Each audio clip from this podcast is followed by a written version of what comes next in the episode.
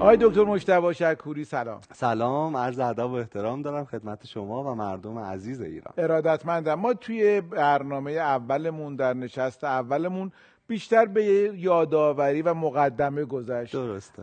قرار شد که از این برنامه بریم سراغ بحث های اصلی تر فصل چهارم. دقیقا.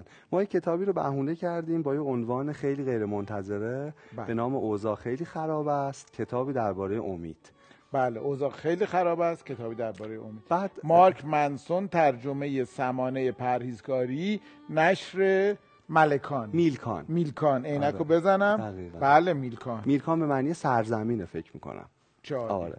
خدمتتون ارز کنم که تو این کتاب با این موضوع شروع کردیم که دو تا رویکرد میشه به امید داشت. یه رویکرد خوشبینانه و یه رویکرد بدبینانه. یعنی ما یه امید تلخ گس داریم که کوچکه و یه امید خوشبینانه بزرگ پر از بلند پروازی و آرزوها. این کتاب طرفدار اون رویکرد امید تلخه و معتقد اونه که می‌تونه حال دنیا رو و اوضاع آدما رو کمی بهتر کنه. یکم توضیح. آره یعنی منظورش اینه که اگر ما واقعیت جهان رو همون گونه که هست ببینیم نه اون گونه که دوست داریم این اولین گام برای تبدیل جهان به دنیای بهتره. خب اونجوری که واقعا حضور داره. یه افسانه گفتیم از یه جعبه رنج که الههی به نام پاندورا آورده بود روی زمین توش همه خدا به- آدما گفته بودن درشو باز نکنن آدما باز کردن. توش همه بدی ها حضور داشت حسد کبر خودپسندی. جهان رو همه اینها گرفت و یه چیزی ته جعبه باقی مونده بود به نام امید, امید. و گفتیم فلاسفه بعضیشون معتقدن این امید اتفاقا در رأس همه بدی هاست. چرا که رنجناکتر می‌کنه دنیا رو. بعضی معتقدن نه این امید راه حلی بوده که خدایان ته جعبه گذاشتن برای اینکه وقتی جهان ما پر از رنج شد ما باش بتونیم کمی خودمون رو التیام بدیم. من گفتم هر دوش می‌تونه باشه به شرطی که ما چه تعریفی از امید داشته باشیم. یه ضرب المثل هم داریم که میگن آدمیزاد به امید زنده به است. امیده ولی چه امیدی؟ می‌دونید بعضی از امیدها در گذر زمان می‌تونن دخل ما رو بیارن. چون ریشه در واقعیت ندارن. یکی از واقعیت های در واضح جهان رنجه. و ما از اونجا شروع کردیم. دو تا دلیل آوردیم در مورد اینکه جهان رنجه. یکی عدم قطعیت بود. گفتیم دنیا پر از اتفاقاتی که ما نمی‌تونیم کنترل کنیم. مسئله بعدیش هم خیال بود. گفتیم ما آدم ها چون می‌تونیم دنیای بهتر رو تصور کنیم در حالی که بخش زیادی از زندگیمون در همین دنیا میگذره همین فاصله بین بایدها و هستها خودش رنج تولید می‌کنه. در مورد این حرف زدیم که ما می‌تونیم به عدالت فکر کنیم در حالی که غالبا عدالت رو در زیست روزمره تجربه نمی کنیم می‌تونیم به عشق فکر کنیم در متعالی ترین اشکالش در حالی که روابط انسانی پر از سوء تفاهم و منفعت و رنجه. توانایی خیال پردازی ما که منحصر به ماست. همین باعث رنج ما میشه که شما نکته خوبی رو اشاره کردین که گاهی همین خیال پردازی باعث تسکین ما هم میشه. از همینجا می‌تونیم بحثمون رو ادامه بدیم. ببین آقای سعد یه سری رنجام در جهان ما و در دنیای ما منحصر به زمانه ماست. می‌دونید در اینکه ذات جهان رنجه فلاسفه حرفهای مختلفی زدن. اما نکته اینه که آقای سعد فارغ از رنج هایی که زمان نمی‌شناسن یه سری رنج ها مال همین دو سه قرن گذشتن مال زمانه ما اینجا خوبه که کتاب دیگه معرفی کنیم از نویسنده محبوب من آلن دوباتن. به نام مصیبت های شاغل بودن. که اینم یک سریه که یک سریه. این بله. یکی از کتاب های سری School of Life ه بله. که مدرسه این School. of Life مدرسه زندگی چند تا ناشر هم دارن. دارن چاپ می‌کنن. همشون هم خوبن. آره. یعنی همین انتشار ترجمه خوبیه. هم بقیه ترجمه هایی که من دیدم از سری ترجمه های خوبیه. مصیبت های زندگی. مصیبت‌های شاغل بودن. مصیبت های شاغل بودن. آلن دوباتن ترجمه محمد کریمی. دقیقا.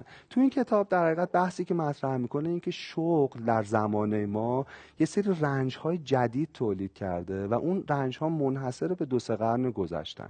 وقتی سرمایه داری در جهان حاکم شد ابزار تولید تغییر کرد شیوه های تولید تغییر کرد چیزهای مختلفی رو برای ما آورد مثل رفاه مثل فراوانی. اما رنج هایی رو هم با خودش آورد که آلن دوباتن در مورد اون رنج ها حرف می‌زنه.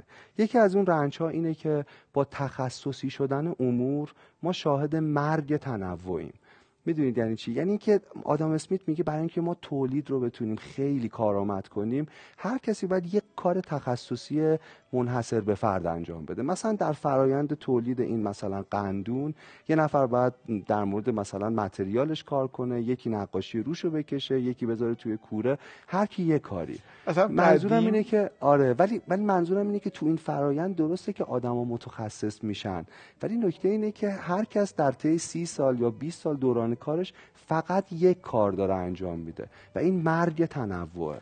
چیزی که با سرمایه داری. قدیم دانشمندان یا فلاسفه جامع الاطراف بودن بودن، یعنی به. چندین علم مثلا ابن سینا هم پزشک بود هم فیلسوف بود هم دقیقاً. تاریخ هم ری... مثلا خیام ریاضیدان بود دقیقاً. شاعرم بود نمی‌دونم نجومم می‌دونست. علم الاخلاق هم می‌دونست همه اینا با هم الان حوزه خیلی خیلی خیلی تخصصی مثلا. الان یه حقوقدان تخصصش می‌تونه در مورد دعاوی در مورد مثلا شیلات و باشه یه دفعه انگار از بقیه چیزا کمتر کم- کمتر. یعنی در- معلومم نیست کدوم بهتره. ببین قطعا در تولید کمک می‌کنه. آدم وقتی تخصصی کار می‌کنن خب عمق پیدا می‌کنن ولی نکته اینه که در اقناع وجوه انسانی وقتی تنوع میمیره جفت این دو دسته احتیاجه. آدمایی. که به شدت تخصصی باشن و آدمایی که بیان یه حکمتی رو در واقع ولی حرف من. اینه که در کار وقتی آدما صبح از خواب بیدار میشن ممکنه یک انسانی تمام سی سال دوره کارش صرفا مهر کردن یک برگه و انجام یک کار مشخص باشه آدما روحشون ولی اینجوری کار نمی‌کنه. ما موجوداتی به شدت تنوع طلبیم. می‌دونید یه چیزی که در دنیای ما شاغل بودن و مصیبت بار می‌کنه مرگ تنوعه.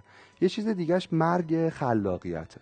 انقدر کارها استاندارد شده اپتیموم شده به بهترین بهرهوری ممکن رسیده که اجازه خلاقیت از آدما گرفته شده یعنی بهترین روش های تولید یا انجام یک کار توسط متخصصان ایجاد شده و آدما اجازه ندارن از اون چارچوب تخطی کنن آقای دکتر فیلم عصر جدید دقیقا؟ همینه او اونجا پیش بینی کرده بود که که، چطور جهان ما در واقع کارگری بود که خط تولید یه سری و- چیز دقیقاً. از مقابلش رد می‌شد و این فقط کارش این بود که این دقیقاً. پیچا رو صفر بکنه و بعد خودش به جزی از ماشین تبدیل شد. بعد که زنگ ناهار زده می‌شد این اینقدر این کارو کرده بود که. کماکان اینجوری ادامه می‌داد ادامه می‌داد. و انقدر این تراژدی پیش میره که شخصیت اصلی لای چرخ های ماشین تو اون سکانس معروف به جزئی از ماشین تبدیل میشه. یعنی تمام وجوه انسانیش از بین میره.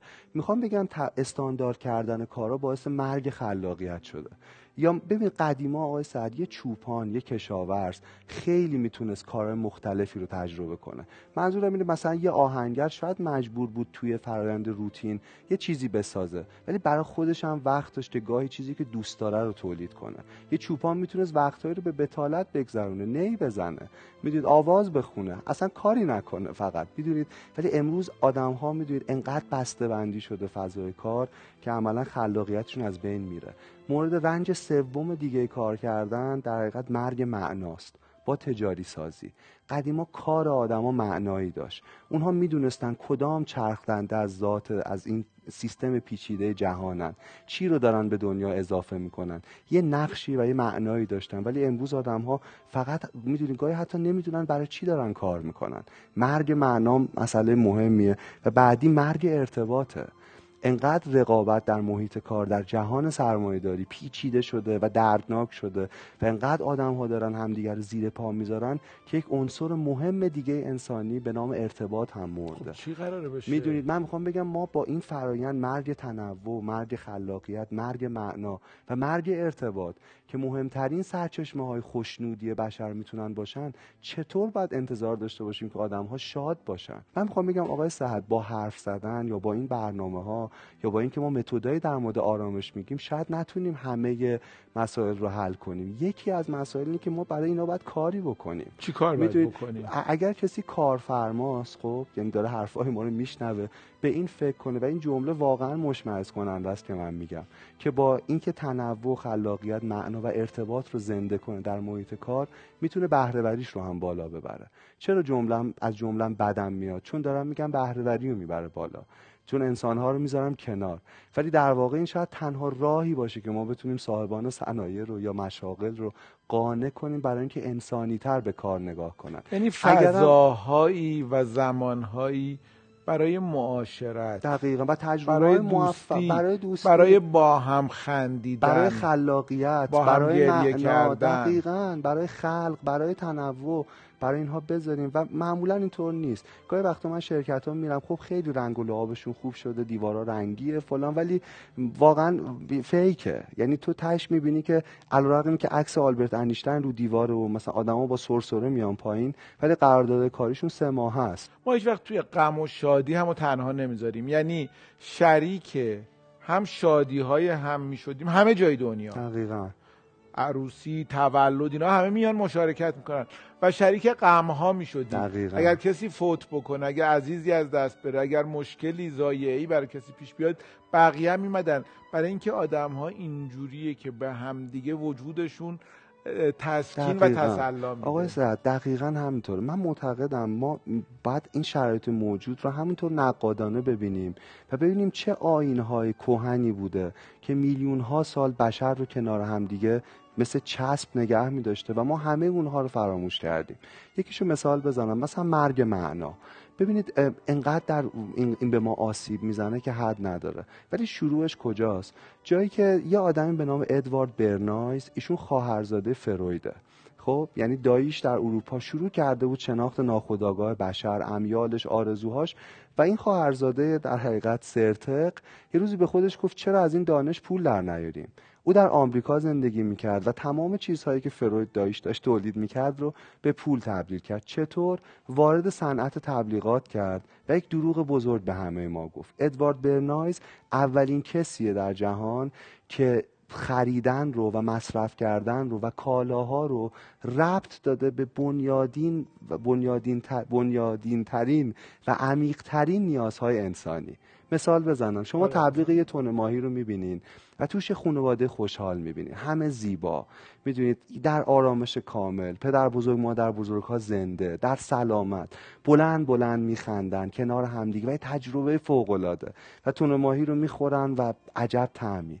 ببینید این داره تون ماهی رو وصل می‌کنه به تمام اون نیازهایی که شما به عشق دارید به امنیت دارید به جاودانگی دارید به اون چیزها. و بعد جالبه که در کتابی که راجع به تبلیغات می نویسه با استناد به تحقیقات دایش فروید می‌کنه که شاید این مدل تبلیغ کردن در نگاه اول مسخره به نظر برسه. اینکه یک لاستیک رو بخوای مثلا ربط بدی به نیازهای اساسی انسان. ولی خسته نشید انجامش بدید چون در لحظه ای که ما می‌خوایم توی فروشگاه تون ماهی انتخاب کنیم به صورت ناخودآگاه چیزی رو انتخاب می‌کنیم که در خیالهای دورمون و در لایه های عمیق ناخودآگاهمون احساس می‌کردیم پاسخ نیازهای ماست. یه بار دیگه بحران معنا در جهان ما رو با این سینمای هند هم خیلی هند. می‌تونن بگن دقیقا و می‌خوام بگم با, با باز اونجا به نظرم بسیار شریف تره می‌دونید ولی در واقع ما داریم یه سری کالاها رو خ... می‌خریم با این امید و با این آرزو که ما هم اونجوری که ما هم بشیم. اونجوری بشیم به صورت و هرگز نخواهیم شد. آقای در حقیقت ژان بودریار فیلسوف بزرگ یه کتابی داره به نام جامعه مصرفی. تو جامعه مصرفی قصه یه قبیله رو میگه در شرق آسیا. این قبیله دور از تمدن بودن برق نداشتن ارتباطی نداشتن ایزوله بودن. و این قبیله داستانها و ماجراهای خودشونو داشتن. اما یه چیز جالب تو این قبیله که بودریار بهش اشاره می‌کنه و خیلی پند آموزه اینه که اینا وقتی هواپیما رو می‌دیدن که از بالای سر جنگل و بالای سرشون رد میشه فکر می‌کردن یک پرنده افسانه یه چیزی مثل ققنوس. برای اینکه به دامش بندازن با یه سری چوب و خلاصه مثلا تناب و اینا توی دشت وسیع باز یه پرنده شبیه اون درست می‌کردن. همون بالها همون دم همون کشیدگی. پشت سبزه ها با نیزه هاشون به انتظار وای میستادن که شاید پرنده در آسمان به هوای جفتگیری بیاد پایین و اونا سریع بتونن شکارش کنن. سالهاست بودریار میگه اونها این کار رو می‌کنن و میگه داستان درسته که ابلهانه به نظر می‌رسه اما ما هم همینیم. ما هم آقای سهد یه ماکت از خوشبختی روی زمین ساختیم با کالاهامون می‌دونید، با. ارتفاع ماشینمون از سطح زمین با این چه که هامون آگهی تبلیغاتی. گفتین خیلی آره و برای اینکه پرنده خوشبختی رو به دام بندازیم ولی هرگز اون پرنده پایین نخواهد اومد آقای دکتر خیلی تندتر از همیشه حرف زدیم تون تون که وقت تموم شد آره. و یه جایی من می‌خواستم یه چیزی اشاره کنم. بگیر، اینجوری. می‌کردین و نه نه اون تیکمه. این مدتی که ندیدیم نه، همه من آخه یه زیاد هم- ولی متاسفانه. بعد از همه این کارا بازم وقت تموم شد. یعنی. ما هر کاری که. بکنیم نمی‌تونیم به اون برسیم اینجا. یه مرور بکنم فقط تا اینجا. من در حد یک سی ثانیه. من فقط باشه شما اون تیک. باشه من خودشون یادشونه دیگه مرور نمی‌خواد نه شما که آخه برای اینکه من مطمئنم که اول جلسه بعد یه مرور, مرور می‌کنیم پس ببینن که بله، مرورشو بله. برای اونجا خیلی پس بیاد. اینجوری تموم کنیم خیلی متشکرم. واقعا ممنونم. و. خدا نگهدار شما خدا نگهدار